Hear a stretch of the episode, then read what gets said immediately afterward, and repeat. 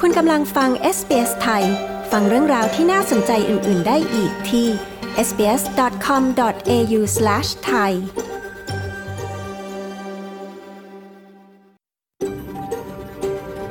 SBS,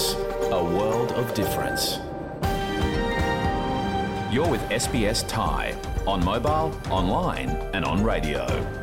คุณกำลังฟัง SBS ไทยทางโทรศัพท์มือถือออนไลน์ และวิทยุ เราขอแสดงความขอบคุณเจ้าของดั้งเดิมของดินแดนที่เรากำลังกระจายเสียงจากที่นั่นในวันนี้ SBS ไทยขอแสดงความเคารพ ต่อชาววารันจุรีวอยวารัง ของชาติคูลิน และต่อผู้อาวุโสทั้งในอดีตและปัจจุบัน เรายังขอแสดงความขอบคุณเจ้าของดั้งเดิมของดินแดนชาวอบอริจิน และชาวเกาะทอร์เรสเตรตทั้งหมด ที่คุณกำลังรับฟังเราจากที่นั่นในวันนี้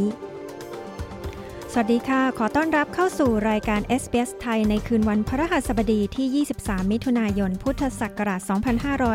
2565 ดิฉันปริสุทธ์สดใสดำเนินรายการค่ะ เรื่องราวที่ไม่ควรพลาดคืนนี้มีดังนี้นะคะ people in the younger age groups, the young adults, because these are all blood donors, those who are in their 20s or 30s had much, much higher infection rates than people who are in their 50s, 60s or 70s. คาดจำนวนผู้ติดโควิดในออสเตรเลียน่าจะสูงกว่าสถิติทางการ2เท่า เพราะอะไรนั้นเรามีรายละเอียดค่ะ คือมาบอกว่าภูเก็ตวันนี้สวยกว่าเดิมเยอะเมื่อหลังจากที่มันมันไม่ได้รับอ่าการท่องเที่ยวมา 2 ปีเนี่ยธรรมชาติมันก็ฟื้นตัวมาก ตัวแทนการท่องเที่ยวจากภูเก็ตเดินทางมาส่งเสริมการท่องเที่ยวถึงออสเตรเลียนะคะ ตอนนี้ภูเก็ตพร้อมรับนักท่องเที่ยวเต็มรูปแบบแค่ไหนติดตามฟังกันให้ได้ค่ะ แต่ช่วงแรกนี้ขอเชิญรับฟังการสรุปข่าวสั้นวันนี้กันก่อนค่ะ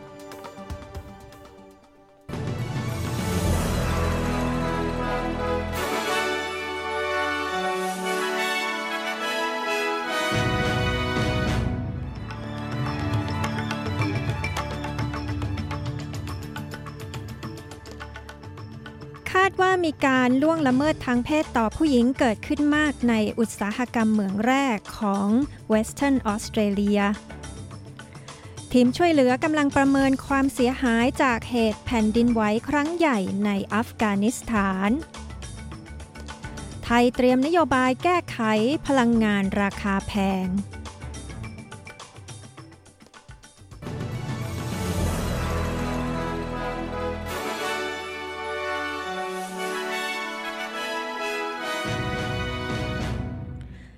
ไต่สวนหาความจริงของรัฐสภา Western Australia พบว่า การล่วงละเมิดทางเพศและการคุกคามทางเพศต่อผู้หญิง เกิดขึ้นในอัตราสูงในอุตสาหกรรมเหมืองแร่ที่นั่น การไต่สวนหาความจริงที่มีนาง Libby Mettam ส.ส. เป็นประธานนั้น มีขึ้นหลังผู้หญิงหลายคนได้รายงานเข้ามา เกี่ยวกับประสบการณ์ถูกล่วงละเมิดทางเพศ และถูกคุกคามทางเพศ ขณะทำงานในเหมืองแร่ใน Western Australia คณะกรรมการได้เปิดเผยรายงานผลการไต่สวนหาความจริงครั้งนี้ ซึ่งพบว่าผู้หญิงในภาคส่วนนี้ตกเป็นเป้าหมายของความรุนแรง การสะกดรอยตาม การตีสนิทให้ตายใจและการข่มขู่ โดยผู้กระทำความผิดมักได้รับการปกป้อง นาง Simone McGurk รัฐมนตรีด้านสตรีของ Western Australia กล่าวว่า อุตสาหกรรมมูลค่าหลายพันล้านดอลลาร์นี้ ล้มเหลวในการปกป้องผู้หญิง จากพฤติกรรมการข่มเหงสตรี และจำเป็นต้องมีการปฏิรูป The mining industry uh, prides itself on, on saying that safety is at the core of its, of its sector, of its work. Um, but it's อุตสาหกรรมเหมืองแร่ยกย่องตนเอง โดยบอกว่าความปลอดภัยเป็นหัวใจสำคัญของงานในอุตสาหกรรมนี้ แต่ก็ชัดเจนมากจากประสบการณ์ที่ผู้คนเล่าให้คณะกรรมการฟังว่า ประสบการณ์ของผู้หญิงที่ถูกล่วงละเมิดทางเพศ และถูกคุกคามทางเพศนั้น ถูกมองว่าไม่คู่ควรที่อุตสาหกรรมนี้จะเอาจริงเอาจัง นี่เป็นประเด็นหลักด้านความปลอดภัย และจำเป็นต้องได้รับการดำเนินการอย่างจริงจัง จากภาคอุตสาหกรรมเหมืองแร่และนายจ้างอื่น ๆ ทุกคน รัฐมนตรีด้านสตรีของ Western Australia กล่าว ได้เกิดเหตุแผ่นดินไหวขนาด 6.1 ริกเตอร์ขึ้น ในพื้นที่ห่างไกลของอัฟกานิสถาน ส่งผลให้มีผู้เสียชีวิตกว่า 1,000 ราย และมีผู้ที่ไร้ที่อยู่อาศัยอีกจำนวนมาก เหตุแผ่นดินไหวครั้งนี้เกิดขึ้นในขณะที่รัฐบาลตาลิบันกำลังพบความยากลำบาก ในการแก้ปัญหาความอดอยากของประชาชน ที่แพร่กระจายในวงกว้าง ระบบการบริระบบการบริการทางการแพทย์ที่มีคนไข้ล้นและโครงสร้างพื้นฐานที่ล้มเหลวนาย Neil Turner ผู้อำนวยการสภาผู้ลี้ภัยแห่งนอร์เวย์ในอัฟกานิสถานกล่าวว่า องค์กรของเขาได้เข้าไปประเมินความเสียหายในจังหวัดคอสต์ ซึ่งอยู่ใกล้กับศูนย์กลางของแผ่นดินไหวแล้ว The Norwegian Refugee Council is assessing today the situation in Host province and tomorrow we're joining other agencies. สภาผู้ลี้ภัยแห่งนอร์เวย์กำลังประเมินสถานการณ์ในจังหวัดคอสในวันนี้ และพรุ่งนี้เราจะร่วมกับหน่วยงานอื่น ๆ เพื่อดูสถานการณ์ในปักติกา เราจำเป็นต้องตรวจสอบให้แน่ใจว่า ความช่วยเหลือไปถึงพื้นที่ที่จำเป็นอย่างมีประสิทธิภาพ และเราจะสามารถช่วยเหลือผู้คนได้ นาย Turner กล่าว สหภาพแรงงานกล่าวว่า รัฐบาลนิวเซาท์เวลส์นั้นใช้กลยุทธ์การกลั่นแกล้ง โดยวางแผนจะสั่งปรับการที่ลูกจ้างรวมตัวกันหยุดงานประท้วงเป็นเงินหลายหมื่นดอลลาร์พยาบาลและครูกำลังวางแผนที่จะหยุดงานในสัปดาห์หน้า เพื่อเรียกร้องขอขึ้นค่าจ้าง และขอมาตรการ แก้ไขปัญหางานล้นมือ และการขาดแคลนพนักงาน รัฐบาลนิวเซาท์เวลส์ได้วางแผนที่จะเสนอร่างกฎหมาย เปลี่ยนแปลงสู่รัฐสภาของรัฐ โดยจะเสนอให้ปรับเป็นเงินไม่เกิน 55,000 ดอลลาร์สำหรับวันแรกของการรวมตัวกันหยุดงานประท้วง และปรับ 27,500 ดอลลาร์สำหรับแต่ละวันต่อมา นายมาร์ค มอเรจากสหภาพแรงงานนิวเซาท์เวลส์กล่าวว่า สมาชิกสหภาพเบื่อหน่ายเต็มที และจะไม่ยอมถูกปิดปากจากการข่มขู่เช่นนี้ I think they're trying to bully and, and intimidate nurses and cleaners and paramedics ผมคิดว่าพวกเขากำลังพยายามกลั่นแกล้ง และข่มขู่พยาบาล คนทำความสะอาด และเจ้าหน้าที่ประจำรถพยาบาล โดยบอกกับพวกเขาว่า คุณทำงานให้เราหุบปากเดี๋ยวนี้ ผมคิดว่ามันเป็นกลยุทธ์ที่น่าเกลียด จากรัฐบาลที่น่ารังเกียจ นายมาร์คมอเรกล่าว ที่เมืองไทยโฆษกรัฐบาลชูบิ๊กตู่โชว์วิสัยทัศน์ ดันสมชเป็นเจ้าภาพ ถกความมั่นคงพลังงาน วันนี้พลเอกประยุทธ์จันโอชานายกรัฐมนตรีไทย และรัฐมนตรีว่าการกระทรวงกลาโหม ปฏิเสธที่จะให้สัมภาษณ์สื่อมวลชน แต่มอบหมายให้นายธนกร วังบุญคงชนะ โฆษกประจำสำนักนายกรัฐมนตรีชี้แจงแทน โดยชี้แจงว่าตอนนี้ปัญหาพลังงานกระทบหลายภาคส่วน โดยเฉพาะค่าครองชีพของประชาชน แต่นายกรัฐมนตรีได้สั่งการล่วงหน้ามาก่อน ในการออกมาตรการแก้ไข พร้อมกำชับหน่วยงานที่เกี่ยวข้อง ทั้งกระทรวงพาณิชย์ และกระทรวงพลังงาน ช่วยดูแลเพื่อลดผลกระทบ ซึ่งเหตุผลที่รัฐบาลให้สภาความมั่นคงแห่งชาติ หรือสมช มาเป็นเจ้าภาพในการแก้ไขปัญหาพลังงาน เพราะเป็นวิสัยทัศน์ของนายกรัฐมนตรีที่มองการแก้ไขปัญหาในอนาคตด้านความมั่นคง ทั้งทางการทหารและพลังงานแบบองค์รวม โดยมีสมชเป็นแกนหลักทำหน้าที่ประสานกับหน่วยงานอื่นที่เกี่ยวข้อง เพื่อร่วมหารือแนวทางแก้ไขปัญหาในอนาคต ก็ทำเต็มที่นะครับ แล้วก็ส่วนที่มีการวิพากษ์วิจารณ์ในเรื่องว่าทำไมต้องใช้สมชมาเป็นตัวหลักในการแก้ปัญหาเรื่องหลาย ๆ เรื่องนะครับ ตรงนี้ผมขอชี้แจงนิดหนึ่งนะครับว่า คือท่านนายกมองว่าในอนาคต รือหลังจากนี้ไปเนี่ยสถานการณ์ของประเทศในเรื่องวิกฤตพลังงานต่างๆเนี่ยมันอยู่นอกประเทศมันส่งผลกระทบมาที่เมืองไทย เพราะฉะนั้นเนี่ยการแก้ปัญหาต่างๆเนี่ยมันมันไม่ใช่เสร็จในเร็ววันนะครับ เพราะฉะนั้นแล้วเนี่ยสมชอเองเนี่ยก็จะต้อง ท่านสั่งการให้ไปเป็นเจ้าภาพในการเตรียมข้อมูลต่างๆ ในเรื่องของความมั่นคง สมชแค่เป็นหน่วยงานที่ประสานงานนะครับ แต่ว่ามันมีกระทรวงทุกกระทรวงที่เกี่ยวข้องนะครับ มาวางแผนรับมือในอนาคตนะครับนายธนกร วังบุญคงชนะโฆษกประจำสำนักนายกรัฐมนตรีกล่าว กลับมาที่ออสเตรเลียค่ะ สถานที่กัก ตัวผู้ติดเชื้อโควิด -19 ที่สร้างขึ้นทางตอนเหนือของนครเมลเบิร์น อาจถูกใช้เป็นที่พักผู้ลี้ภัยหลายร้อยคนจากอัฟกานิสถานและยูเครน ศูนย์กักโรคโควิดที่มิเคลมที่ใช้งบประมาณการสร้าง 200 ล้านดอลลาร์ถูกสร้างขึ้นเพื่อรองรับนักเดินทางจากต่างประเทศ ที่ไม่ได้ฉีดวัคซีนต้านโควิด -19 แต่ข้อกำหนดกักตัว 7 วันสำหรับผู้เดินทางที่ไม่ได้ฉีดวัคซีนขณะนี้ได้ถูกยกเลิกไปแล้ว ที่พักขนาด 500 เตียง ซึ่งเปิดใช้งานตั้งแต่เดือนกุมภาพันธ์ที่ที่ผ่านมา สร้างขึ้นโดยรัฐบาลสหพันธรัฐ และดำเนินการโดยรัฐบาลของรัฐวิกตอเรีย นายแดเนียลแอนดรูสมุขมนตรีรัฐวิกตอเรียกล่าวว่า เขาได้รับฟังการบรรยายสรุปในสัปดาห์นี้เกี่ยวกับทางเลือกที่อาจเป็นไปได้สำหรับการใช้ประโยชน์จากสถานที่แห่งนี้ Uh, but for instance, we've still got, I think, around 500 uh, Af- Afghan refugees to look to look after. There's a couple of hundred Ukrainian refugees, I think, and there's some active work being done. At ตัว the อย่าง moment เช่น to see เรา whether ยัง we มี can ผู้ลี้ภัยชาวอัฟกานิสถานประมาณ 500 คนที่ต้องดูแล และมีผู้ลี้ภัยชาวยูเครนราว 200-300 คน และภายใต้ความร่วมมือกับสหพันธรัฐและองค์กรอื่น ๆ ขณะนี้กำลังมีการดำเนินการ เพื่อดูว่ามิเคลมอาจสามารถใช้เป็นสถานที่ที่เหมาะสมสำหรับคนเหล่านั้นในการตั้งถิ่นฐานใหม่ นายแอนดรูสมุขมนตรีของรัฐวิกตอเรียกล่าว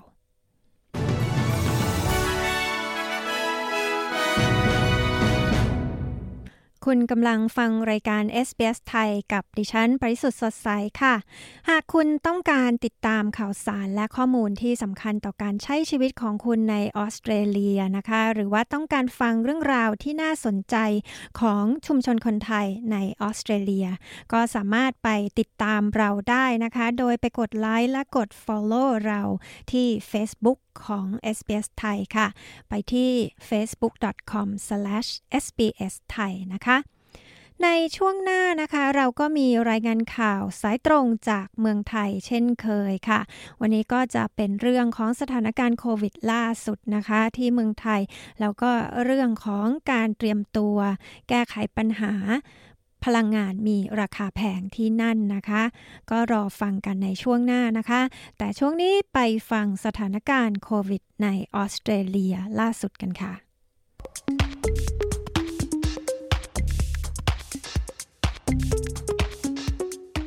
ำนวนผู้ติดเชื้อโควิด -19 ในช่วงที่เชื้อสายพันธุ์โอมิครอนระบาดสูงสุดเมื่อต้นปีนี้ น่าจะเป็น 2 เท่าของสถิติผู้ติดเชื้อที่มีการรายงานอย่างเป็นทางการการศึกษาวิจัยล่าสุด ซึ่งตรวจสอบระดับแอนติบอดีในกลุ่มผู้บริจาคโลหิต ยังพบว่ากลุ่มคนหนุ่มสาวมีอัตราการติดเชื้อ ที่ไม่ได้แจ้งสาธารณสุขสูงที่สุด โควิด -19 นั้นยังคงระบาดอย่างต่อเนื่องในทุกรัฐและมณฑลของออสเตรเลีย คุณทีน่าควินและคุณแคทแลนเดอร์ส ผู้สื่อข่าวของ SBS News มีรายงานเรื่องนี้ ดิฉัน ปริสุทธ์สดใส SBS ไทย เรียบเรียงและนำเสนอค่ะ ในเดือนกุมภาพันธ์ที่ผ่านมาจำนวนผู้ติดเชื้อโควิด -19 สายพันธุ์โอมิครอนในออสเตรเลีย มีจำนวนสูงสุดเท่าที่เคยพบมา มีผู้ติดเชื้อมากกว่า 1.5 ล้านคน ขณะที่อีกหลายล้านคนได้เข้าแถวรอรับการตรวจเชื้อในช่วงนั้นแต่จากการศึกษาวิจัยโดยเก็บข้อมูลจากผู้บริจาคโลหิต เมื่อเร็วๆนี้พบว่าอัตราการติดเชื้อที่แท้จริงนั้นสูงกว่าสถิติอย่างเป็นทางการมาก ศาสตราจารย์จอห์นคาลเดอร์ จากสถาบันเคอร์บี้กล่าวว่า ตัวเลขของผู้ติดเชื้อที่แท้จริง น่าจะสูงกว่าสถิติอย่างเป็นทางการ 2 เท่า So we uh, did the survey of blood donors uh, at the end of February this year, uh, and at that point there had been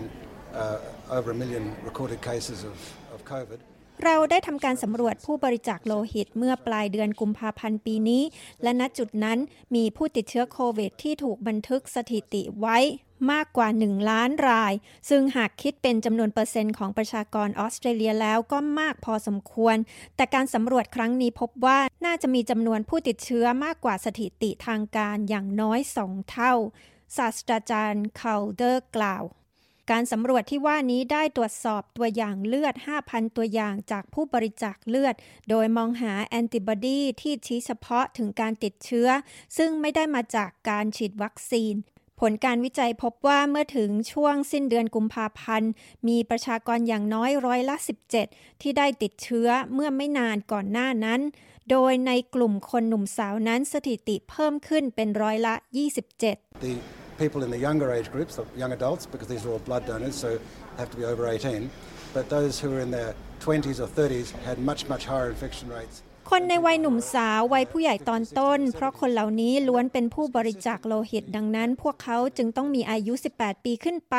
แต่ผู้ที่อยู่ในช่วงอายุ 20 ปีเศษหรือ 30 ปีเศษ มีอัตราการติดเชื้อสูงกว่าผู้ที่มีอายุ 50 ปีเศษ 60 ปีเศษ หรือ 70 ปีเศษ และนั่นก็สอดคล้องกับรูปแบบที่เราเคยเห็นในสถิติผู้ติดเชื้อที่มีการแจ้งเข้ามา ศาสตราจารย์คาลเดอร์กล่าว การพบแอนติบอดีจากการติดเชื้อโควิด มีสัดส่วนสูงสุดในรัฐควีนสแลนด์ รองลงมาคือรัฐวิกตอเรียและนิวเซาท์เวลส์ขณะที่มีการพบในอัตราต่ำสุดในเวสเทิร์นออสเตรเลียศาสตราจารย์คริสตินแมคคาร์ทนีจากศูนย์วิจัยและเฝ้าระวังการสร้างภูมิคุ้มกันแห่งชาติอธิบายว่า That's for a few reasons. Not everyone goes and gets tested when they're unwell. Um, sometimes testing has been challenging to access. นั่นเป็นเพราะเหตุผลสองสามประการคือ ไม่ใช่ทุกคนที่ไปรับการตรวจเชื้อเมื่อไม่สบาย บางครั้งมีความท้าทายในการไปรับการตรวจเชื้อ และผู้ติดเชื้อบางคนไม่แสดงอาการป่วย ซึ่งมี 30-40%ไม่มีอาการป่วย โดยเฉพาะอย่างยิ่ง จะมีอาการป่วยน้อยลง หากคุณได้รับการฉีดวัคซีนแล้ว ศาสตราจารย์แมคคาร์ทนีกล่าว ผู้เชี่ยวชาญกล่าวว่าจำนวนการติดเชื้อที่แท้จริงในชุมชนนั้น อาจไม่สามารถรู้ได้แน่ชัด เนื่องจากยังไม่ชัดเจนว่าแอนติบอดียังคงอยู่ในร่างกายนานแค่ไหน และไม่สามารถตรวจพบได้ทั้งหมดในขณะที่ประชาชนเหนื่อยล้าจากสถานการณ์โควิด -19 และคุ้นเคยกับการติดเชื้อที่พบทั่วไป แต่ผู้เชี่ยวชาญอย่างนายแพทย์คริสมอย จากแพทยสมาคมแห่งออสเตรเลียกล่าวว่า ผู้คนควรต้องทำการตรวจเชื้อต่อไป What we don't want is too many people infected at the same time and for people to unknowingly spread it to other people. So at the moment there's still สิ่งที่เราไม่ต้องการคือมีผู้ติดเชื้อจำนวนมากเกินไปพร้อม ๆ กัน และผู้คนแพร่เชื้อไปสู่ผู้อื่นโดยไม่รู้ตัว ดังนั้นในขณะนี้ยังมีเหตุผลที่จะต้องตรวจเชื้ออยู่ เนื่องจากเรายังคงมีปัญหาคือยังคงมีผู้ป่วย 3,000 รายในโรงพยาบาลในออสเตรเลีย ณ ช่วงเวลาใดเวลาหนึ่ง จึงสร้างแรงกดดันมหาศาลต่อระบบสุขภาพในขณะนี้ ดังนั้นเพื่อจะให้ชะลอจำนวนลง ผู้คนที่ติดเชื้อต้องรู้ว่าตนเองติดเชื้อ และไม่นำเชื้อไปแพร่กระจายสู่ผู้อื่นอย่างรวดเร็วจนเกินไป และผู้ใกล้ชิดกับผู้ติดเชื้อสามารถตอบสนองได้อย่างเหมาะสม นายแพทย์คริสมอยจากแพทยสมาคมแห่งออสเตรเลียกล่าว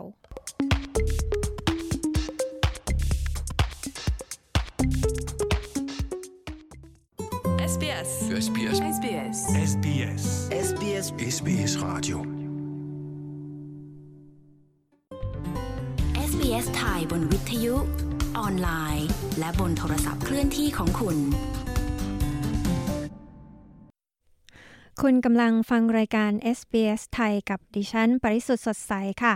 คุณผู้ฟังคะ คุณสามารถรับฟังรายการ SBS ไทยได้หลายช่องทางนะคะ ทั้งรับฟังเราทางวิทยุทั่วไปนะคะ หรือว่า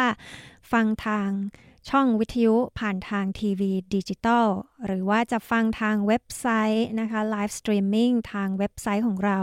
ก็ได้นะคะ แล้วก็ถ้าจะง่ายๆนะคะ ก็ไปดาวน์โหลด SBS Radio App มาฟังรายการกัน แล้วก็หรือว่าจะฟังพอดแคสต์นะคะ SBS Radio App ช่วยให้คุณฟังรายการ SBS ไทยทั้งฟังสด ฟังย้อนหลังและฟังพอดแคสต์ต่างๆ ได้ทุกเมื่อที่คุณต้องการนะคะ SBS Radio App ดาวน์โหลดได้ฟรีจาก App Store หรือ Google Play ค่ะ คืนนี้นะคะในช่วงท้ายรายการเราก็จะมีการพูดคุยกับตัวแทนผู้ประกอบการด้านการท่องเที่ยว จากจังหวัดภูเก็ต ที่เดินทางมายังออสเตรเลียเมื่อเร็วๆนี้ค่ะ พวกเขาก็จะมาพูดคุยกันนะคะว่าภูเก็ตนั้นพร้อมรับนักท่องเที่ยวอย่างเต็มรูปแบบจากออสเตรเลียมากน้อยแค่ไหน แล้วก็ตลาดนักท่องเที่ยวออสเตรเลียนั้นสำคัญอย่างไรสำหรับภูเก็ต ติดตามฟังกันให้ได้นะคะ แต่ช่วงนี้ไปฟังข่าวเจาะลึกจากเมืองไทยกันก่อนค่ะ รายงานข่าวสายตรงจากเมืองไทยในวันนี้มาติดตามว่ารัฐบาลไทยมีแนวทางแก้ไขปัญหาราคาพลังงาน ในไทยปรับตัวสูงขึ้นอย่างไร พร้อมฟังสถานการณ์โควิดที่ไทยเริ่มมีการผ่อนคลายมาตรการป้องกันโควิดเพิ่มเติมแล้ว ติดตามรายละเอียดได้จากคุณชาดาสมบูรณ์ผล ผู้สื่อข่าวพิเศษของ SBS ไทยประจำประเทศไทยค่ะ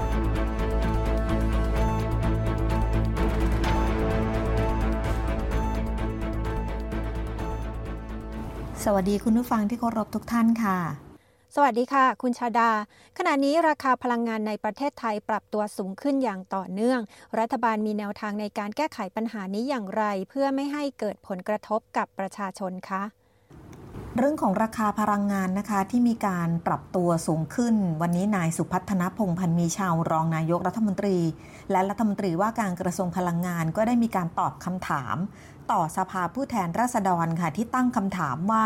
รัฐบาลจะมีความชัดเจนในเรื่องของการแก้ไขปัญหาราคาน้ำมันภายในประเทศอย่างไรบ้าง หลังจากที่ปรับตัวสูงขึ้นอย่างต่อเนื่อง ซึ่งนายสุพัฒนพงษ์ยอมรับนะคะว่าสถานการณ์ในตลาดโลกขนาดนี้แย่ลงกว่าเดิม ไม่เพียงแต่ความต้องการพลังงานสูงขึ้น และผลิตได้ไม่ทันเท่านั้น แต่หมายถึงว่ากำลังการผลิตของโรงกลั่นต่างๆ ในประเทศก็ได้ขาดหายไปด้วย หลายโรงกลั่นนั้นปิดตัวลงไปจากผลกระทบของโควิด -19 ทำให้กำลังการผลิตลดลงและราคาก็ปรับตัวสูงขึ้น ซึ่งในส่วนของประเทศไทยเองเป็นประเทศที่มีการนำเข้าพลังงานมากกว่าร้อยละ90รัฐบาลจึงต้องประคับประคองราคาน้ำมัน และราคาพลังงาน ให้มีผลกระทบต่อค่าครองชีพของประชาชนให้น้อยที่สุด และจะต้องคำนึงถึงเสถียรภาพทางการเงิน และการคลังของประเทศด้วย ซึ่งขณะนี้รัฐบาลได้พยุงราคาดีเซลไว้แล้ว 11-12 บาท รวมถึงการลดภาษีสรรพสามิตจาก 5 บาทเป็น 3 บาท ซึ่งในแต่ละเดือนก็จะต้องใช้งบประมาณจากกองทุนน้ำมันมาช่วยเหลือ ประมาณเดือนละประมาณ 20,000 ล้านบาทด้วยกัน ทางรัฐมนตรียังยืนยันด้วยนะคะว่ามาตรการของรัฐบาลที่ดำเนินการมา ยังคงเป็นที่ยอมรับจากสถาบันด้านการเงินต่างประเทศ ว่าจะสามารถช่วยเหลือประชาชน และยังสามารถรักษาเสถียรภาพทางการเงินของประเทศ ให้ฝ่าฟันวิกฤตเศรษฐกิจของโลกไปด้วยกันได้ รัฐมนตรีว่าการกระทรวงพลังงานยังชี้แจงเพิ่มเติมด้วยค่ะว่า ผลประกอบการของบริษัทปตท ขนาดนี้ เป็นกระทรวงการคลังถือหุ้นอยู่ประมาณ 62%และแม้ว่าปตทจะได้กำไรจำนวนมาก แต่ก็จะมีการปันผลให้กับผู้ถือหุ้นอื่น ๆ และยังมีค่าบำรุงรักษาอื่น ๆ รวมทั้งมีการขยายกิจการต่าง ๆ เพื่อความมั่นคงของธุรกิจด้วย ซึ่งเมื่อกระทรวงการคลังได้รับเงินปันผลแล้ว ก็ถือว่าเป็นเงินรายได้ของแผ่นดิน และเงินรายได้ของแผ่นดินนี้ก็ถูกกลับมา เพื่อจะใช้เป็นกองทุนต่างๆ ยืนยันนะคะว่ามาตรการประหยัดพลังงานถือว่าเป็นเรื่องสำคัญ และรัฐบาลก็จะแก้ไขเรื่องนี้ ให้กระทบกับประชาชนน้อยที่สุดค่ะส่วนเรื่องของราคาสถานการณ์ ราคาน้ำมันในบ้านเรานั้น ในเมืองไทยวันนี้นะคะ ราคาแก๊สโซฮอล95 อยู่ที่ 44 บาท 65 สตางค์ต่อ 1 ลิตร แก๊สโซฮอล E 20ราคา 43 บาท 54 สตางค์ต่อ 1 ลิตร แก๊สโซฮอล 91 ราคา 44 บาท 38 สตางค์ต่อ 1 ลิตร ดีเซลพรีเมียม ราคา 47 บาท 86 สตางค์ต่อ 1 ลิตรค่ะ แต่ถ้าเป็นดีเซลธรรมดา ราคา 34 บาท 94 สตางค์ต่อ 1 ลิตรค่ะ ประเทศไทยก็เริ่มผ่อนคลายมาตรการเกี่ยวกับการป้องกันโควิด -19 ขึ้น มีความชัดเจนเกี่ยวกับเรื่องของการเที่ยวผับบาร์อย่างไรบ้าง และตัวเลขของผู้ติดเชื้อวันนี้เป็นอย่างไรคะ เรื่องของสถานการณ์โควิด -19 ยังคงเป็นสถานการณ์ในเมืองไทยที่ยังต้องเฝ้าระวังอยู่ ก่อนหน้านี้มีการประชุมของสอบคเมื่อวันที่ 17 มิถุนายนที่ผ่านมา และมีมาตรการว่าจะเปิดสถานบันเทิงต่างๆ ได้ ตั้งแต่ช่วงเวลาตอนค่ำไปจนถึงตีสองล่าสุดวันนี้พลเอกสุพจน์มาลานิยมเลขาธิการสภาความมั่นคงแห่งชาติ ในฐานะผู้อำนวยการศูนย์ปฏิบัติการศูนย์บริหารสถานการณ์โควิด -19 ระบุนะคะว่าว่า ขอให้สถานประกอบการทุกแห่ง รอดูข้อกำหนดในการผ่อนปรนมาตรการต่างๆ และการควบคุมพื้นที่ที่เป็นพื้นที่สีเขียว แล้วก็มาตรการชดเชย และการเปิดให้บริการสถานบันเทิงต่างๆ ตามข้อกำหนดโดยข้อกำหนดเหล่านี้จะมีการออกเป็นกฎหมาย ซึ่งจะต้องเป็นไปตามพระราชบัญญัติสถานบันเทิง พุทธศักราช 2509 เป็นไปตามกฎกระทรวง เป็นไปตามประกาศสำนักนายกรัฐมนตรี และเป็นไปตามกฎหมายของคอสช ซึ่งทั้งหมดถูกกำกับไว้แล้ว ว่าจะมีเรื่องของการเปิดปิดในเวลากี่โมง และพื้นที่โซนนิ่ง จุดไหน จุดไหนที่ไม่ใช่โซนนิ่ง และจุดไหนบ้างที่ห้ามจำหน่ายเครื่องดื่มแอลกอฮอล์ ประเด็นที่ผู้ประกอบการอยากให้ยกเลิกกฎหมายบางส่วนนั้นพลเอกสุพจน์ยืนยันนะคะว่าต้องให้หน่วยงานที่เกี่ยวข้องเป็นผู้พิจารณา แต่ตามข้อกำหนดของกฎหมายต่างๆ ที่เกี่ยวข้องแล้วคาดว่าภายใน 1-2 วันนี้ จะมีข้อกำหนดที่ชัดเจน ที่จะระบุออกมาได้ว่า สถานบริการประเภทใด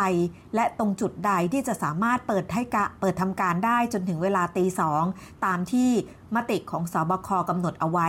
ดังนั้นหมายความว่าไม่ใช่ว่าทุกพื้นที่จะสามารถเปิดให้บริการได้จนถึงตีสองบางพื้นที่อาจจะมีช่วงเวลาประมาณเที่ยงคืน บางพื้นที่ตีหนึ่งและบางพื้นที่ตีสองเท่านั้น แต่จะไม่มีมากกว่านี้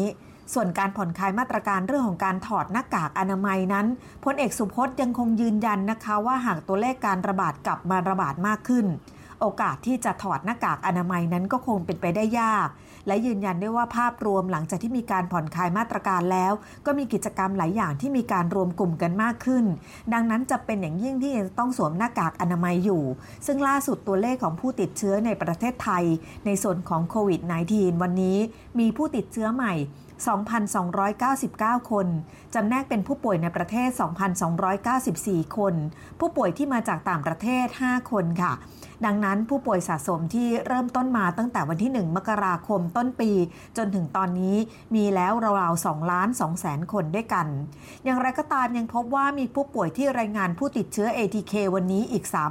3,955 คน ซึ่งถ้ารวมกันก็ประมาณ 5,000 กว่าคนด้วยกัน และมีผู้เสียชีวิตทั้งหมด 18 คน เสียชีวิตสะสมตั้งแต่ต้นปีมาจนถึงตอนนี้ 8,845 คน และยังคงรักษาตัวอยู่ในโรงพยาบาลอีก 602 คนซึ่งเป็นอาการปอดอักเสบทั้งนี้ตั้งแต่วันที่ 1 มิถุนายนที่ผ่านมามีการปรับระบบการรายงานค่ะ โดยเฉพาะการรายงานผู้ป่วยที่ต้องรักษาในโรงพยาบาล จึงทำให้เห็นว่ารายงานของยอดผู้ป่วยสะสมนั้น จะน้อยกว่ายอดผู้ป่วยที่หายแล้วในช่วงก่อนหน้านี้ตอนนี้ก็เข้าสู่ช่วงครึ่งหลังของปีแล้วนะคะ แนวโน้มการลงทุนในประเทศไทย นั้นควรจะทำธุรกิจอะไรถึงจะมีความก้าวหน้าเหมาะสมกับสถานการณ์ในตอนนี้คะ หลังสถานการณ์โควิด -19 เริ่มจะคลี่คลาย และสถานประกอบการต่างๆ เริ่มที่จะผ่อนคลายกิจการของตนเองได้ ก็มีการประเมินธุรกิจครึ่งปีหลังจากนี้ค่ะ ว่าจะมีธุรกิจอะไรบ้างที่พอจะมีทิศทางที่สวยงาม และก็น่าสนใจในการที่จะเปิดเดินหน้าทำธุรกิจต่อไปได้ นายธนวัฒน์พลวิชัยประธานที่ปรึกษาศูนย์พยากรณ์เศรษฐกิจและธุรกิจ มหาวิทยาลัยหอการค้าไทยเปิดเผยนะคะว่า ทิศทางเศรษฐกิจไทยในปี 2565 โดยเฉพาะเชื่องครึ่งปีหลังนี้ มันยังมีปัจจัยบั่นทอนหลายด้านค่ะ ที่เป็นผลพวงของเศรษฐกิจโลกอย่างเช่นสงครามยูเครนรัสเซีย ที่ยืดเยื้อมานาน แล้วก็ทำให้ราคาน้ำมันในตลาดโลกยังคงสูงขึ้น รวมไปถึงเรื่องของการผลักดันต้นทุนการผลิตและการขนส่งที่ตอนนี้ก็เพิ่มสูงขึ้นด้วย ส่งผลต่อกำลังซื้อและอัตราบริโภคทำให้เกิดการชะลอตัวลง โดยมีการประเมินค่ะว่าช่วงครึ่งปีหลังนี้ กลุ่มธุรกิจที่จะมีความโดดเด่นมาก จะมาจากปัจจัยการเปิดประเทศ อันดับหนึ่งก็คือธุรกิจทางการแพทย์ และธุรกิจเรื่องของการซื้อขายผ่านทางอิเล็กทรอนิกส์หรืออีคอมเมิร์ซ อันดับ 2 คือธุรกิจแพลตฟอร์ม ธุรกิจขนส่ง Delivery และคลังสินค้า อันดับ 3 คือธุรกิจบริการจัดเก็บข้อมูลออนไลน์ ธุรกิจประกันภัย และธุรกิจอาหารเสริม โดยปัจจัยที่สนับสนุนให้ธุรกิจเหล่านี้ได้เจริญขึ้น ก็จะเป็นผลจากสถานการณ์โควิด -19 ทำให้พฤติกรรมของผู้บริโภคนั้นหันมาให้ความสำคัญเกี่ยวกับการดูแลสุขภาพมากขึ้น หลีกเลี่ยงการใช้จ่ายผ่านทางหน้าร้าน หันไปใช้บริการผ่านทางออนไลน์มากขึ้น รวมถึงหลายธุรกิจเองก็จะต้องปรับตัวในการลดต้นทุน ด้วยการประคับประคองธุรกิจของตนเอง จากภาวะเงินเฟอ้อที่เพิ่มขึ้นเฉลี่ยแล้ว 6%ด้วยกัน ขณะที่ธุรกิจดาวร่วงก็มีเช่นกันค่ะ ก็ยังคงเป็นกลุ่มเดิมๆที่เคยประเมินไว้ก่อนหน้านี้ ไม่ว่าจะเป็นธุรกิจผลิตโทรศัพท์พื้นฐาน ธุรกิจฟอกย้อม ธุรกิจหัตถกรรมราคาถูก รวมไปถึงธุรกิจสื่อสิ่งพิมพ์ด้วย ซึ่งทั้งหมดนี้จะเป็นตัวชี้วัดล่ะค่ะว่าแนวโน้มการทำธุรกิจ หรือการลงทุนในประเทศไทยนั้น ควรจะทำธุรกิจทางด้านไหนที่จะรุ่ง และธุรกิจด้านไหนที่จะร่วงค่ะดิฉันชาดาสมบูรณ์ผลรายงานข่าวสำหรับ SBS ไทย รายงานจากกรุงเทพมหานครค่ะ คุณกำลังฟัง SBS Thai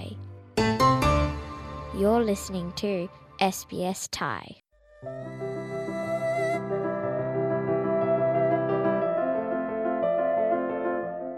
หลังการท่องเที่ยวในภูเก็ตเงียบเหงาไปสองปี เพราะโควิด ขณะนี้ไข่มุกงามแห่งท้องทะเลอันดามันแห่งนี้กำลังสวยงามยิ่งกว่าเมื่อก่อน และพร้อมรับนักท่องเที่ยวอย่างเต็มรูปแบบ จากการบอกเล่าของตัวแทนภาคธุรกิจท่องเที่ยวของภูเก็ต ที่มาร่วมงานภูเก็ตโรดโชว์ปีนี้ ในซิดนีย์บริสเบนและเมลเบิร์นในช่วงเดือนพฤษภาคมที่ผ่านมา คุณจงจิตบิคานอนผู้สื่อข่าวพิเศษของ SBS ไทยประจำควีนส์แลนด์มีรายงานค่ะ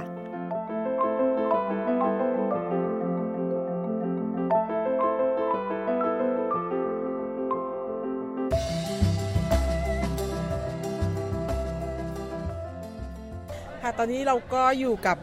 คุณสุรดาสรุติลาวันนะคะ ผู้อำนวยการ สำนักงานการท่องเที่ยวแห่งประเทศไทยสำนักงานซิดนีย์นะคะ พูดให้ฟังถึงเรื่องของการทำภูเก็ต Roadshow to Australia 2022 ได้ไหมคะค่ะก็ขอบพระคุณค่ะสวัสดีคุณผู้ฟังทุกท่านนะคะงานภูเก็ตภูเก็ต Roadshow to Australia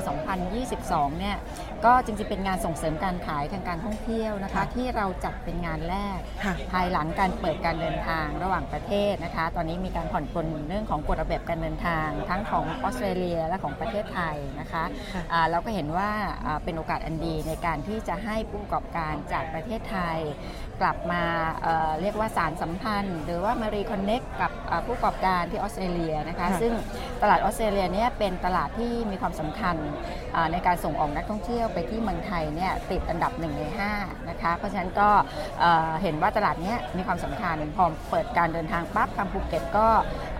ติดต่อมาเลยค่ะบอกว่าอยากจะมาทำตลาดที่ออสเตรเลียนะคะอยากจะมาเจอผู้ประกอบการที่นี่นะคะก็เลยเป็นที่มาของการจัดกิจกรรม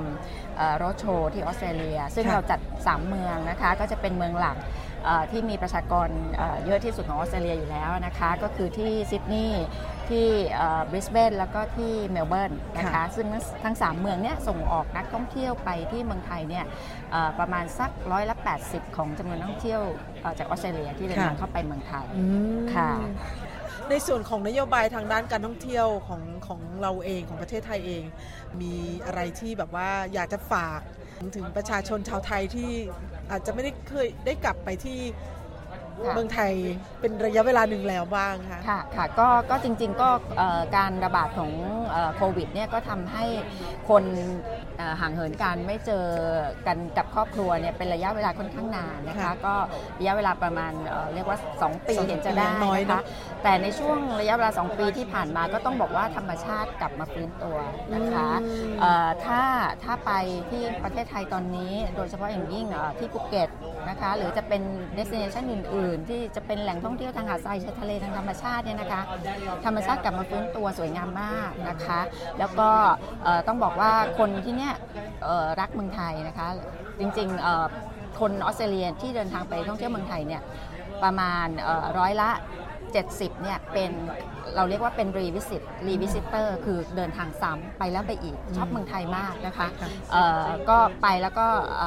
ชอบวัฒนธรรมไทย รักคนไทยชอบอาหารไทยนะคะ แล้วก็ข้อสำคัญคือคนไทยเนี่ยอัธยาศัยไมตรีดี เพราะฉะนั้นเนี่ยเขาเขาเขาอยากจะกลับไปเที่ยวเมืองไทยนะคะ แล้วก็ณขณะนี้เทรนด์การท่องเที่ยวโลกเนี่ยนะคะก็คือจะ เป็นเรื่องของการเดินทางท่องเที่ยว และในขณะเดียวกันรักษาสิ่งแวดล้อมไปด้วยนะคะเพราะฉะนั้นเรื่องของ Green Tourism เป็นกระแสที่กำลังมานะคะ ก็อยากจะให้ทุกคนเวลาเดินทางท่องเที่ยวก็ช่วยกันดูแลรักษาสิ่งแวดล้อมใส่ใจในสิ่งแวดล้อมนะคะ เราจะได้มีเเรียกว่าธรรมชาติส่งต่อให้กับคนรุ่นต่อๆไปในการที่จะเดินทางไปท่องเที่ยว ให้เห็นความสวยงามของของแหล่งท่องเที่ยวเหมือนกับที่เราเคยเห็น เราอยากจะให้ให้ทุกอย่างเนี่ยมันมันมันมันคงอยู่เหมือนเดิมหรือรือให้มันเปลี่ยนแปลงให้น้อยที่สุดนะคะนั่นก็ช่วยการรักษาเรียกว่าความความเป็นดั้งเดิม ความเป็นโลโก้ของเราเนี่ยเอาไว้นะคะเพื่อที่จะได้เชิญชวนคนจากที่ต่างๆทั่วโลกนะคะเดินทางกลับไปที่เมืองไทยด้วยค่ะ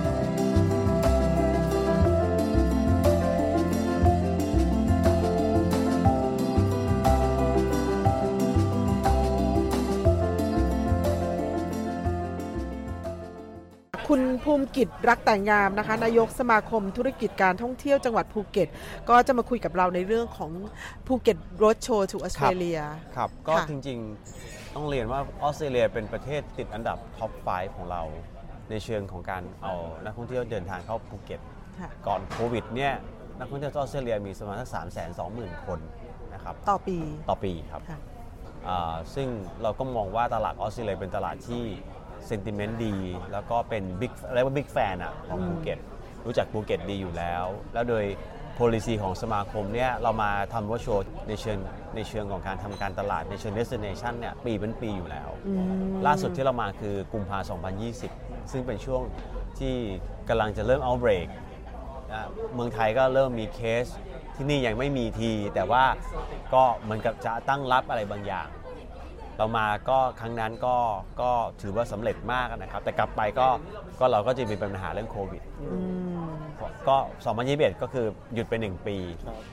แต่ซึ่งสลับสลับสมาคมเองก็ถือว่าเป็นการทำปีเป็นปีอยู่แล้ว การกลับมาของ 2022 จึงจึงมีความหมายมากสำหรับเรา ในการจะบอก 2 เรื่องเรื่องที่1 ก็คือบอกให้เมืองไทยเนี่ยพร้อมที่จะรับนักท่องเที่ยวแบบแบบแบบปกติเพิ่มขึ้นแล้ว แน่นอนมันจะมี อะไรบางอย่าง เช่นต้องกรอก Thailand Pass ต้องมีวัคซีน Certificate ซึ่งก็เป็นอีกเป็นมาตรฐานทั่วไปที่หลายประเทศก็ทำกันอยู่แล้วนะครับไกอันหนึ่งคือมาบอกว่าภูเก็ตวันนี้สวยกว่าเดิมเยอะเวลามันหลังจากที่มันมันไม่ได้รับการท่องเที่ยวมา 2 ปีเนี่ยธรรมชาติมันก็ฟื้นตัวมาก แล้วก็ก็โซนออสเตรเลียซึ่งก็เป็นคนที่ชอบเรื่องธรรมชาติ ชอบเรื่องความเป็นเรื่องสิ่งแวดล้อม มี mindset เรื่องของการประจนภัยเนี่ยก็น่าจะ ชอบกับสิ่งที่ภูเก็ต offer ให้ในวันนี้ครับก็พาผู้ประกอบการมาทั้งหมด 25 รายนะครับก็ไป 3 เมืองบริสเริ่มจากซิดนีย์มาบริสเบนแล้วจะไปที่เมลเบิร์นสถานที่พร้อมหลังจากที่เราเหมือนกับฟื้นฟู ธรรมชาติกลับมาสวยงามเหมือนเดิม ในส่วนความพร้อมของภาครัฐที่จะรับนักท่องเที่ยว ก็ถ้าจำได้ภูเก็ตเป็นจังหวัดแรกที่เปิด เปิดประเทศก่อนจังหวัดอื่นอัน under scheme ชื่อว่าภูเก็ตแซนด์บ็อกซ์จริงๆว่าเราก็ออกตัวก่อนที่อื่นมานานคำว่าที่อื่นไม่ใช่เฉพาะในเมืองไทยนะ แต่ในใน world destination เนี่ยเราก็ถือว่าเป็นเป็นเป็นพื้นที่แรกที่เปิดเปิดรับนักท่องเที่ยวแบบไม่กักตัวนะครับแม้ว่าเงื่อนไขมันก็จะดูเยอะไปในช่วงแรก แล้วก็ลดลงมาเรื่อยๆ ในช่วงหลังเนี่ยครับแต่ว่าโดยหลักการก็ผู้ประกอบการก็พร้อมมากอยู่แล้ว แล้วรัฐบาลเองก็คง มี sentiment ที่ต้องการเปิดแหละ แต่เปิดการเปิดแบบค่อยเป็นค่อยไป ไม่ได้ต้องการเปิด แล้วก็กลัวจะ handle เคสอะไรไม่ได้นะครับอันถ้าถามความพร้อมเนี่ยผมว่าเราพร้อมกับที่อื่นอยู่แล้ว ทั้งในแง่ของเอกชนแล้วก็ของภาครัฐบาลนะครับค่ะในส่วนความคาดหวังของการมาของภูเก็ต roadshow to Australia 2022 ในแง่ของสมาคมธุรกิจการท่องเที่ยวของจังหวัดภูเก็ตค่ะ ที่นำผู้ประกอบการมา ครับ เขาคาดหวังอะไรกันบ้างคะก็แน่นอนเป็นเป็นเรื่องของ business แหละส่วนหนึ่งคือต้องมี2มันมี2 layer ครับ layer แรกเป็นเรื่องของสมาคมที่ทำเรื่องการทำตลาดเชิง destination marketing เพื่อจะย้ำให้กับ operator หรือพวกที่เป็นทัวร์ operator ย้ำว่าเราอะพร้อมเปิดแล้วและดีกว่าเดิม message get across ได้เนี่ยผมว่าทัวร์ operator เขาอยากจะขายภูเก็ตอยู่แล้วแหละอันที่ 2 ก็เป็นแต่ละ business ก็อยากจะได้ resume business มา เมื่อเปิดแล้วต้องการธุรกิจอยู่แล้วครับ แล้วธุรกิจเองก็จำเป็นต้องพึ่งพาจากทั้งหลายหลายส่วน ทั้ง domestic traveler international traveler ฝั่ง international traveler เนี่ยมันก็มีบางประเทศที่พร้อมอย่างออสเตรเลียเนี่ยพร้อมจะเดินทางทันที ก็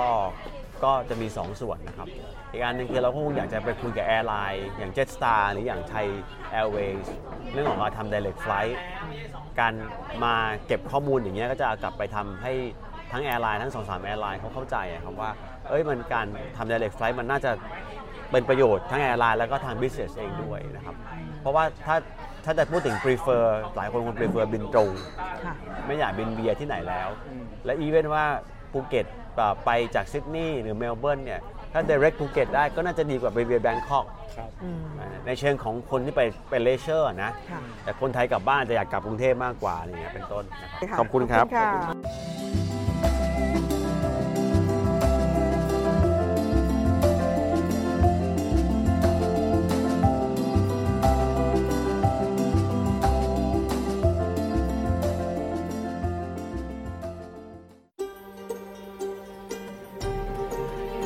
SBS ไทยทางโทรศัพท์มือถือ ออนไลน์ และทางวิทยุ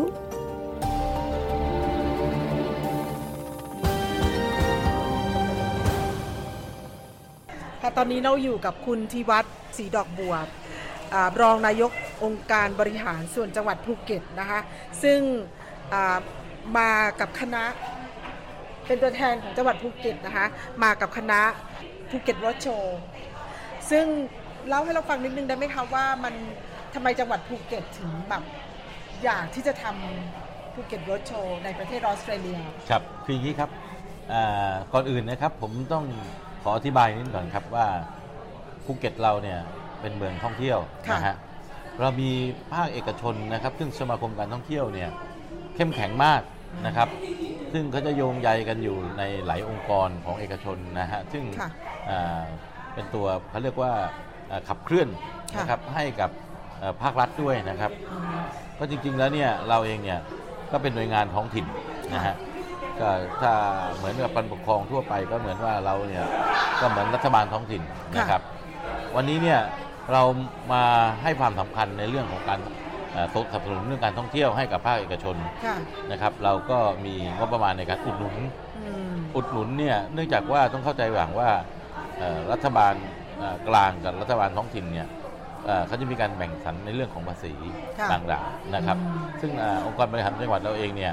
เราก็จะได้แบ่งจัดสรรมาเรื่องของนี้ภาษีนี้มาช่วยเราค่ะเราก็จะเจียดเงินส่วนหนึ่งจากที่การบริหารท้องถิ่นแล้วเนี่ยเราก็ต้องเอาไปสนับสนุนให้ภาคเอกชนนะครับให้ภาคเอกชนเนี่ยจะได้เอ่อมีความเข้มแข็งในการที่จะทำโรดโชว์การนี้เราจะมาขายของดีๆเรามีโรงแรมขนาดดีๆห้าดาว ในจังหวัดภูเก็ตเยอะแยะ ค่ะ แต่ถ้าเกิดเราไม่มาเสนอขายนะฮะมันต้องมีทั้ง seller buyer นะครับ คือคนที่เรามาบอกขายเนี่ยก็เป็น agent อยู่ที่ต่างประเทศค่ะ ส่วนใหญ่ออสเตรเลียเนี่ยเป็นอ่าประเทศที่เรานึกถึงอันดับแรกๆเนื่องจากว่า เอ่อประชาชนออสเตรเลียเนี่ยไปเที่ยวเมืองไทยเราเนี่ยปีเงินประมาณ 7 0 0 0 0 0กว่าคน50%คือ 3 0 0 0 0 0กว่าคนจะอยู่ที่ภูเก็ต เพราะฉะนั้นเขาจะผูกพันกับภูเก็ต ค่ะ เราจึงความเป็นว่าจะต้องให้มาทำรถโชว์ที่นี่และเป็นครั้งแรก หลังจากโควิดใช่ไหมใช่ครับหลังจากโควิดเลยครับ แล้วให้ความสำคัญออสเตรเลียอย่างมาก ค่ะ องค์กรที่นำพามาครั้งนี้เนี่ยมีมีอะไรบ้างนะคะ มีการท่องเที่ยวอาของจังหวัดภูเก็ต ใช่ครับสมาคมการท่องเที่ยวเนี่ยมันจะรวบรวมอยู่ในเรื่องของโรงแรมต่างค่ะ ๆอ่าธุรกิจที่เกี่ยวกับทางการท่องเที่ยวอืมแล้วก็มีสมาคมอ่า เอ่อขอโทษทีนะฮะสภาอุตสาหกรรมการท่องเที่ยวอืม อยู่ในอยู่ในตัวเดียวกันหมดเลยครับ ค่ะค่ะครับ ซึ่งมากันทั้งหมดกี่คนคะก็ทางคณะกรรมการเนี่ยมากันหลายคนมากนะฮะอืม แต่ว่าเจ้าหน้าที่อ่าที่ผู้ประกอบมาการ ดูแลเองเนี่ยก็มากับสิบคน ค่ะส่วนผู้ประกอบการเนี่ยทั้งหมดมา 35 โรงแรมใหญ่ค่ะๆ มีทุกระดับ ค่ะนะฮะ เรียกได้ว่าหลังจากที่เอ่อภูเก็ตเอ่อเงียบเหงาไป เพครับราะว่าโควิดใช่ไหมครัคะบ ตอนนี้เนี่ยเปิดร้อยเปอร์เซ็นต์ให้นักท่องเที่ยวมาแล้ว ตั้งแต่วันที่ 1 พฤษภาเนี่ยรัฐบาลเองเนี่ยครับเอ่อได้ได้มีการปลดล็อกทุกอย่างค่ะ นะครับ ส่วนในภายในจังหวัดเรานี่เองเนี่ยท่านผู้ว่านรงค์มุ่งซิ่วเองเนี่ยนะครับ ค่ะ ท่านเองเนี่ยได้ประกาศยกเลิกคำสั่งของจังหวัดไปก่อนล่วงหน้า อืม ที่จะเข้าไปหนึ่งคือขานรับนโยบายจากรัฐบาลกลางมาเรียบร้อยค่ะแล้วครับ อืมค่ะ ความพร้อมล่ะคะความพร้อมในโอ้ส่วนตรงนี้ของบอกให้เลยว่าความทางพร้ด้าอมนการสถานที่ท่องเที่ยวบรรยากาศต้องเข้าใจนะครับว่าค่ะสองปีที่ผ่านมาเนี่ยมันเหมือนในการเราไปรีไวซ์ใหม่หมดทุกอย่างอืมกลับสู่เข้าธรรมชาติค่ะไม่มีการบุกรุกธรรมชาติอืมคนก็ไม่ได้ไปเหยียบย่อืมำเราฟื้นฟูธรรมชาตินี่สุดๆสวยงามมากค่ะท่านต้องไปลองดูด้วยตัวเองครับค่ะแล้วในส่วนจุดการท่องเที่ยวใหม่ ๆ หรือว่าการเตรียมความพร้อมในเรื่องของการจัดระเบียบริมหาด ตอนนี้ทางรัฐบาลนะครับ ก็ได้ให้ทางทหารคือกองทัพภาค 4 แล้วก็ทางกองเรือภาค3เอ่อเข้าบูรณาการกับทางฝ่ายปกครองนะครับ จัดระเบียบชายหาดไม่มีแล้วครับ ท่านสบายใจครับ ท่านจะมีความปลอดภัยทั้งชีวิตและทรัพย์สินนะครับทางส่วนราชการเราจะดูแลท่านอย่างดี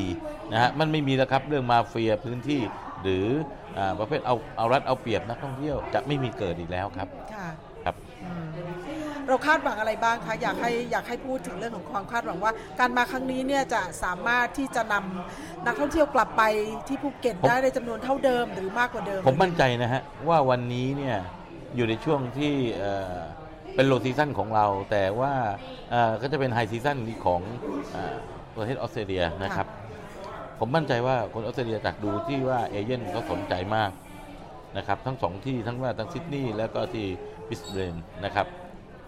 ผมดูแล้วนี่ฮะว่าและมั่นใจว่านักท่องเที่ยวชาวออสเตรเลียจะ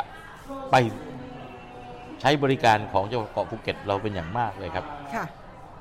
อันนี้ค่อนข้างมั่นใจเลยค่ะ ในส่วนของการสายการบินนะคะ ตอนนี้ที่มีสายการบินอะไรบ้างที่บินอ่าเข้าไปที่ภูเก็ตภูเก็ตก็มีแบบตรงมีของการอ่าการบินไทยค่ะนะฮะแล้วมีของ Jetstar ค่ะนะครับ ก็ผมดูจากวันนี้แล้วเนี่ยเอ่อผมว่านะฮะเรื่องการเอ่อจะเข้าไปสู่เกาะภูเก็ตเนี่ยไม่ใช่เรื่องยากค่ะนะครับเอ่อในเมื่อ เอ่อเราอาจจะต้องอาไปนั่งการบินไทยนะครับ หรือจะต้องไปผ่านทางสิงคโปร์หรือ Jetstar อืมแล้วแต่นะครับอันก็นี้คือในส่วนจากไปจากออสเตรเลียเนี่ยอาจจะใช่ไม่ครับมีเครื่องบินตรงทุกใช่ครับจะทุกเมืองใช่ครับค่ะแต่ผมว่ามันไม่น่าจะเป็นอุปสรรคนะฮะในการค่ะก็เราไปดูชมไอ้ไข่มุกอันดามันนะอืมสวรรค์เมืองใต้ค่ะหาดทรายสีทอง นี่แหละครับสามอย่างนี้แหละครับ ผมว่าภูเก็ตเราเนี่ยก็เป็นจุดไฮไลท์แล้วก็เอ่อเป็นเป็นเป็น signature ของอันดามันเลยนะครับ ฝั่งอันดามันครับค่ะ นั่นก็คือคุณทิวัตถ์ สีดอกบวบนะคะ ครับ ขอบคุณครับ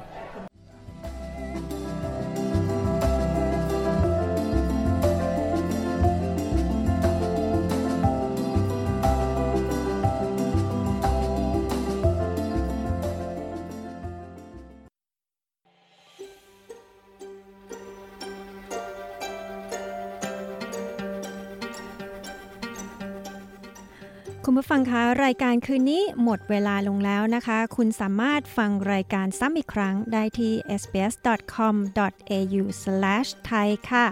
สำหรับคืนนี้นะคะ ขอบคุณทุกท่านที่ติดตามรับฟังเราจนจบรายการนะคะ ดิฉันปริสุทธ์สดใสขอลาไปก่อน แล้วพบกันใหม่ในสัปดาห์หน้านะคะสำหรับวันนี้ สวัสดีค่ะ